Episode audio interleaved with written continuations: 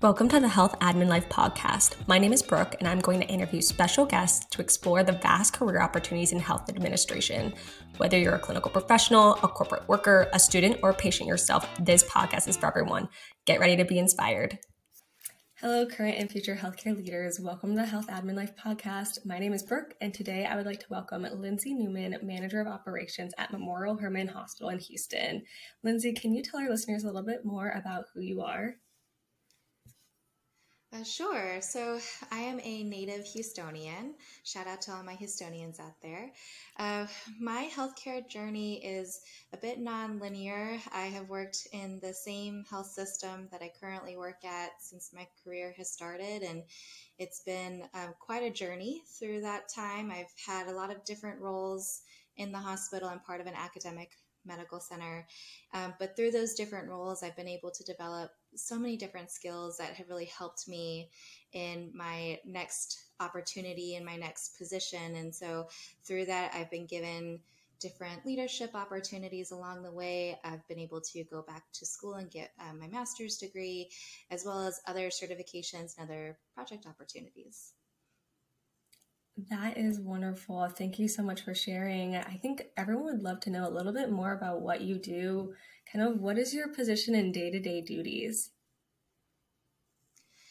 Yeah, so as an operations manager, so I oversee two different departments. I oversee the patient experience department and interpreter services. So the day-to-day looks pretty slightly different depending upon what's going on. But for the interpreter services side, our department is responsible for providing language services for all of our patients and families who have limited English proficiency. We also call them LEP patients. And so I oversee all the day-to-day operations for that department. I help with the growth and development of the staff, growth of the department, and making sure that we have accessible resources for these patients and families. And then on the patient experience side, we focus a lot on strategy and how to improve our performance with the patient experience scores through the surveys that the patients receive. So that could be anything from data analysis, working with leadership on action plans or their strategy, so that we can really drive the success of those scores and to make improvements that are sustainable. Thank you for sharing. And I know you mentioned you might be working at an academic medical center. Is there anything unique about the specific hospital you work at?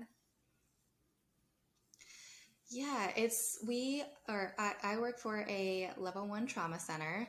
So if you're looking for the adrenaline rush, the medical center in Houston and or Memorial Hermann Hospital is the place to be.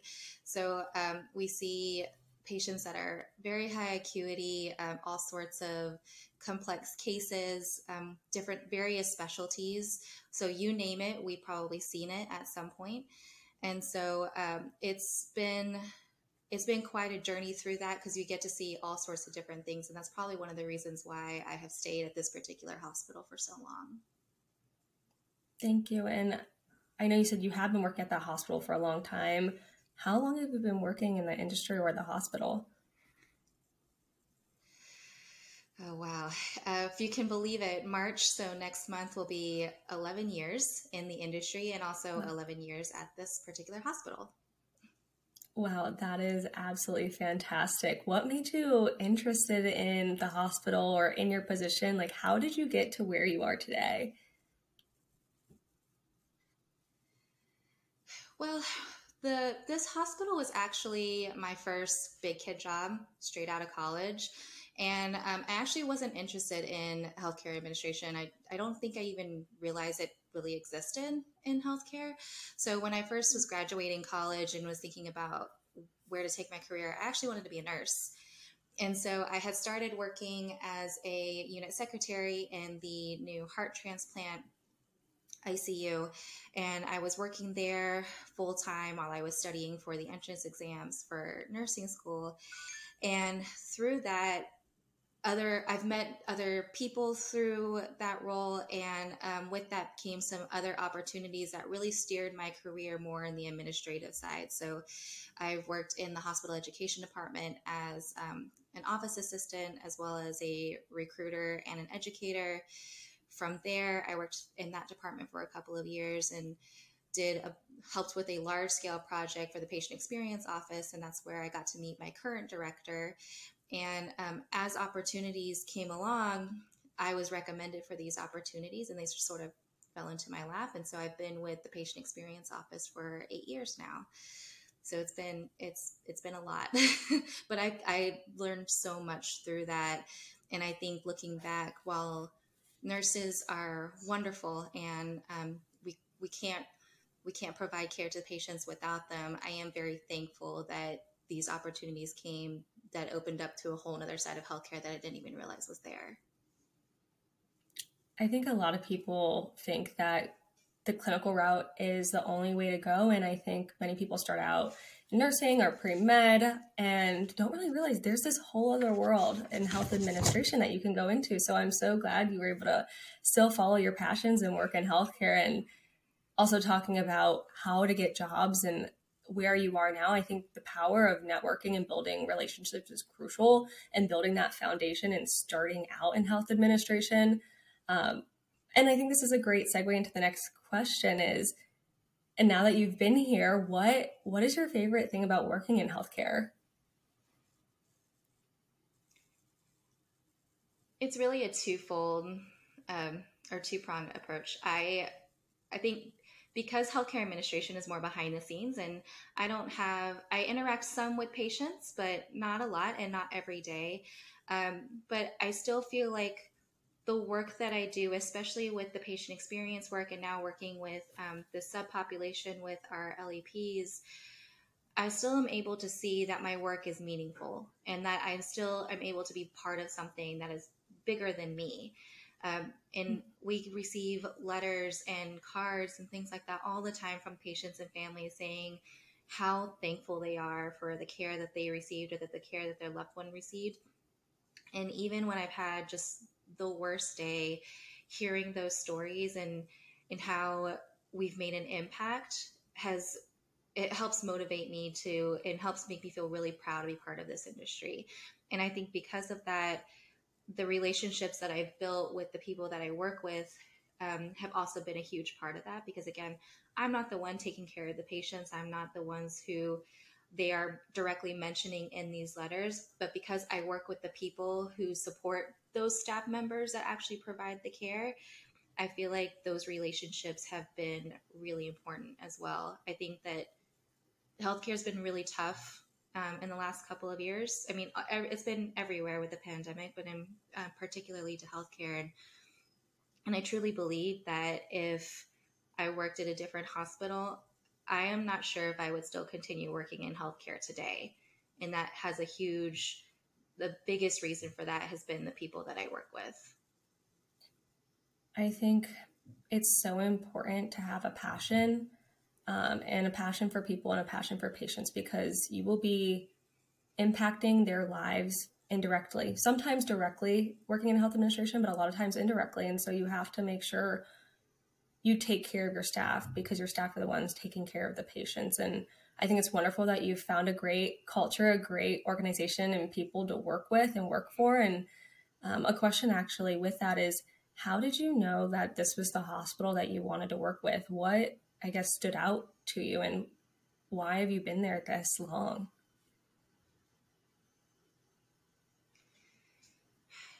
Memorial Hermann has a really great reputation, not just in Houston, but across the nation. We're the top level 1 trauma center in the country. And so I think initially the appeal of that reputation was what sparked my interest, and sort of when you're fresh out of college, you want to be in on the action and you want to be part of the best of the best. And so I knew that I wanted to be part of the medical center and work somewhere in the medical center. I don't think I really understood what it was really like to be part of Memorial Hermann until I got there. And I think that's also when I think about being there for 11 years, it all goes back to the relationships that I've built over the years. I think that this hospital really cares about their people. And at least in my experience, for example, all the opportunities I've been given for growth, I didn't seek those out. Somebody saw something in me and saw the potential in me. And so I was presented with these opportunities. And granted, I worked hard for them, and I'm not just going to say that I didn't work hard for those opportunities, but I think that my director and my senior leadership, they really care about their people. I've always trusted the decisions that they've made. I never felt like anything that they did was self-serving or was not patient-centered or people-centered. I saw that a lot during the pandemic, is making sure that whatever decision that they made, it was to keep the patients and their staff safe. If it wasn't going to keep them safe, then they weren't going to do it. And and I felt strongly that way with my direct boss too. And I think that, I mean, I've had mentors, I've been given project opportunities I probably just would never receive, and to have the support behind it to say, what do you want to do next? Where are your goals? How can we support you in those goals, to where I don't feel like I am pigeonholed in one particular area. And I'd like to hope that that all health systems function that way. I mean, I'm not really sure if they do, but I think that has been the largest reason that I've been here. Because working in the Texas Medical Center, it's not the easiest place to work. It's very high, very fast paced, very intense environment in all the hospitals in the med center area. And I think it takes a special person to really be able to thrive in that environment. And I see it all the time too in the people that I work with. And a lot of people feel the same way. It's the people that keep them there. And I think that's important. And something that kind of made me think of is strategy, or culture will eat strategy for breakfast any day. So it is important to have a great culture. And it really seems like your values align with the organization. And I stress that to any new leaders or anyone going into the workforce, or just even working at any company, is really look at their values. And you can find that out even on their website, talking to other employees of the organization, because if your values align, I think the bottom line is you're not going to be happy in the end. Do you have any insights for aspiring leaders going into this field? I think my number one piece of advice that I would give people is that humility will go a long way. Having aspirations like wanting to be an executive or a CEO, especially when you're first starting out of your career, either through a career change or you're fresh out of college, those are all great aspirations to have, but people want to know that you're there to learn and grow. And if they feel like you're in that interview room and you really are not there to, if you're constantly just looking for your next move without really thinking about how can I learn and grow with the work that I'm currently doing, people are going to see right through those motives. And it's going to be very difficult to secure that job or to secure that opportunity. Because a lot of times, especially for those starting out, they always say, you just want to get your foot in the door. Once you get your foot in the door, then you can look for other opportunities within the system and things like that. Well, it's really difficult to do if they feel like you're not in it for the right reasons, or they feel like just like your values have to align with the organization, they're looking for the same thing. And so so that's going to be a big piece of it, is taking things in stride and with grace, in a way that doesn't come across as arrogant to other people, especially if you feel like if you don't have the work experience to really back that up. I think the other big piece of advice that I would give is to feel comfortable with visibility. Again, for me, I didn't really think about, if I do this project, somebody will see it and then I could get promoted that way. It was more of, this is what I have an idea. I think this could work. It ended up being successful, and people take note of that and think about that when it comes to future opportunities. And so you want to make sure that you volunteer for things, get involved in your team or your department or on within your organization, especially large health systems. They have all sorts of different councils and committees that you can join and get involved. And that's how you can network and meet new people that maybe you haven't worked with before or you don't work with every single day, and build relationships that way. But then also don't be afraid to volunteer for some of the work, some of the gritty work, some of the work that maybe not everybody wants to do, within reason. You don't want to be the one to be taken advantage of and not have your potential or your hard work recognized. So you want to be mindful of that. But again, you never know by taking on that task or that project, even if it's not your passion, you never know what could happen with it. When I was working as a unit secretary and I met the director of the education department, I did one spreadsheet for her. She needed a tracking system set up. Somebody asked if I would do it, and I literally just set up one Excel spreadsheet for her. And then a couple weeks later, I got a call from my old recruiter saying, hey, there's this opening in the hospital education department, and the director wants you for the job. I had no idea that that was what she was looking for. I had no idea that she had a position available. And I think that for me, it was something so small, but for her, she really saw the potential, or she saw the hard work or the things that the value I could bring to her team. And so just don't be afraid to volunteer for those types of things, and don't be afraid to go out of your comfort zone in order to have that visibility. I really appreciate you sharing these wonderful insights. And I think you're right. I think you have to step out of your comfort zone a bit to try new things, especially when you're early on in your career. Volunteer, get involved where you can, join committees at work or even outside of work, join clubs, volunteer in your community, and maybe even take on passion projects, because those are the things that will help you build your connections. And maybe you'll fall in love with one of these things you never thought you would. And here you are at an opportunity, here you are at a new job, and you actually love it. So I would say try new things and step out of your comfort zone for sure. Other things too, thinking about getting into the industry, is I think a lot of people struggle with finding mentors, or even if you're seasoned, you struggle finding mentees. What would you say to people just starting out? How do they find these kinds of connections?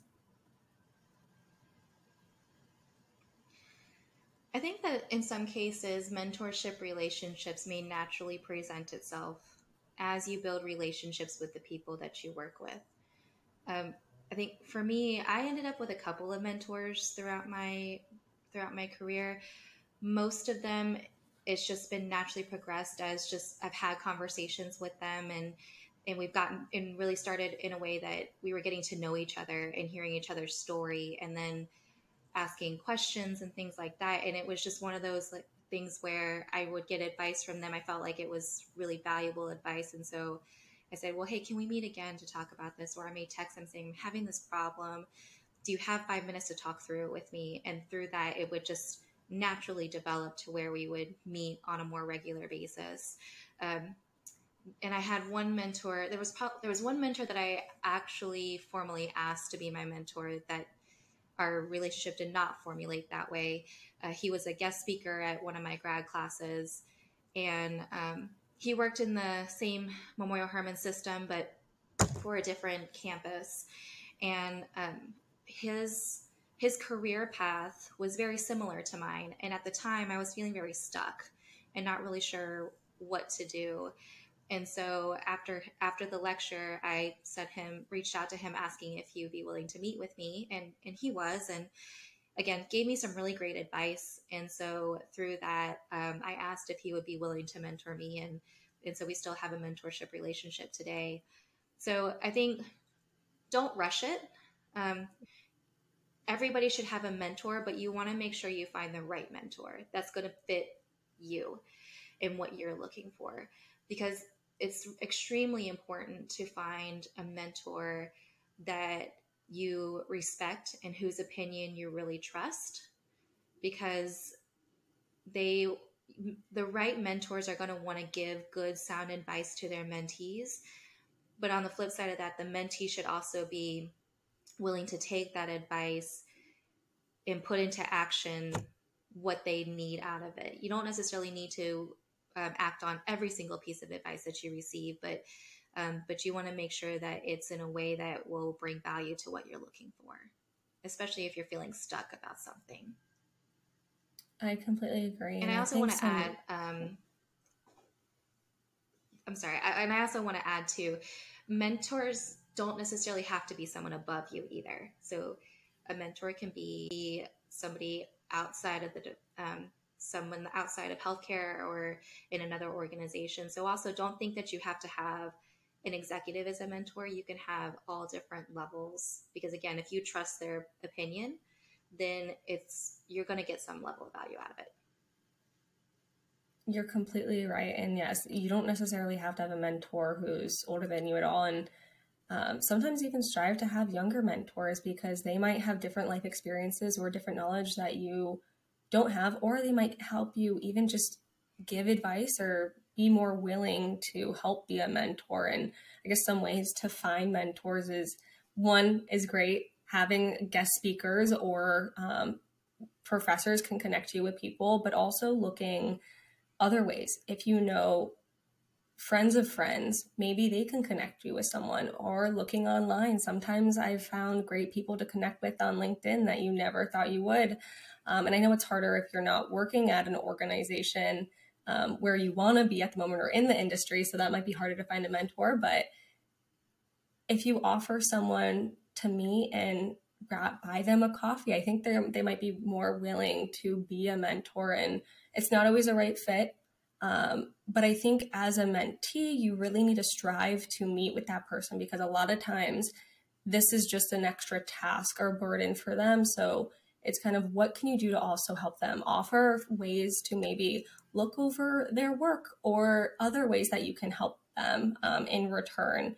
And I think fostering that long-term relationship, again, if it fits, is making sure you at least keep in touch on a monthly or quarterly or even annual basis. You don't have to meet all the time, but just check in from time to time can really help foster that relationship. For my next question is, if you could improve one thing within the healthcare delivery system, what would it be?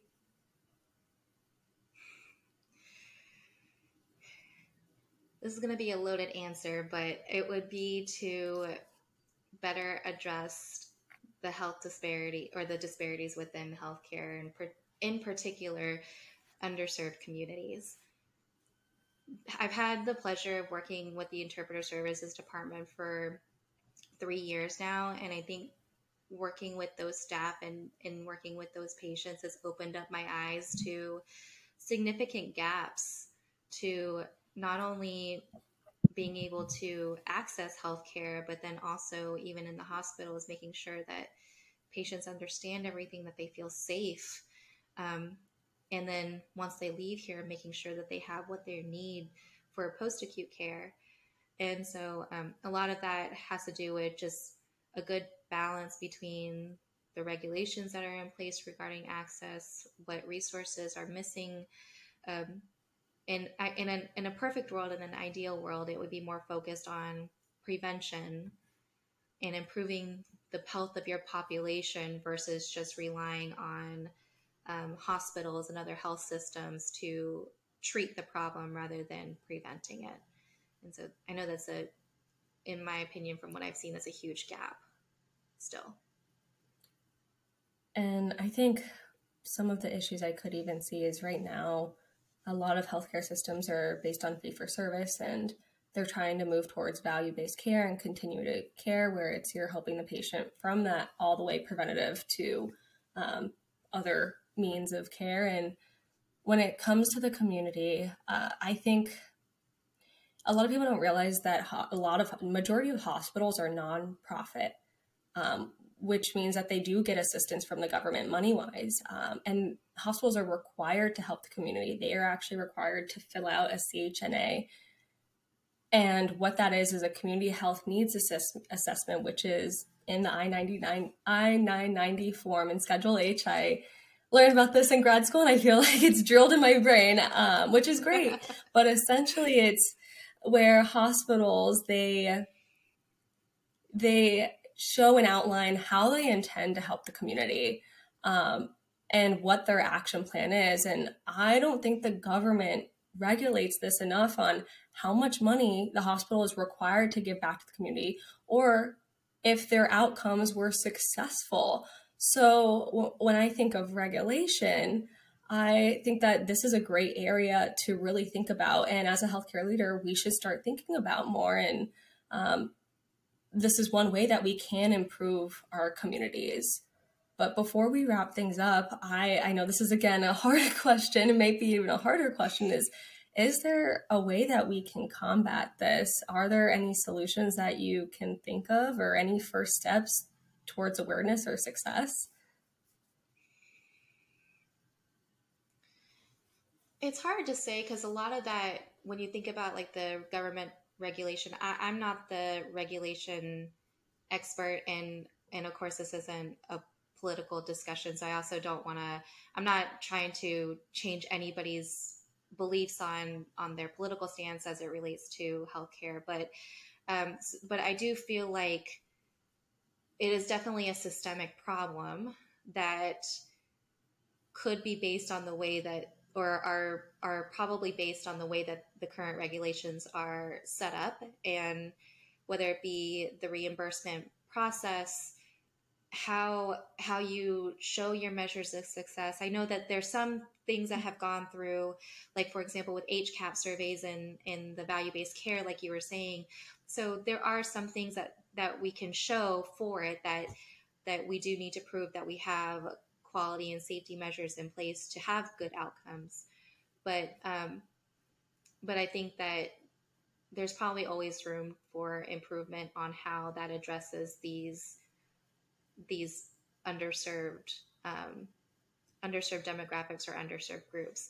And it's tough because it's really hard to appropriately educate your community or even ourselves as healthcare professionals. I mean, you know, I work in this industry, I live and breathe it every day. And I didn't even think about the fact that what you were talking about with this health assessment.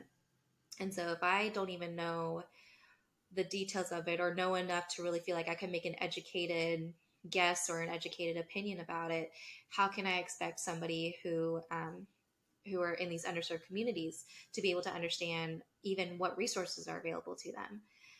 I would probably say that a suggestion could be just trying to get out there into these communities and try to increase awareness to what's available to them. Because again, we could have these amazing resources out there, but if nobody knows about them, then we're clearly not doing enough if they're not being utilized.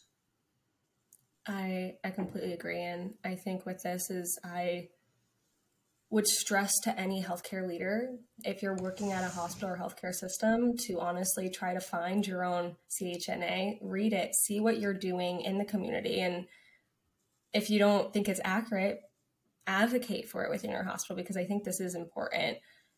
Before we end the podcast, I just want to say thank you so much. This has been wonderful, Lyndsey. Is there a way that listeners can stay connected with you after the show? Yeah, so I am on LinkedIn, Lyndsey Newman, and I also have a YouTube channel that talks about the life as a healthcare administration professional.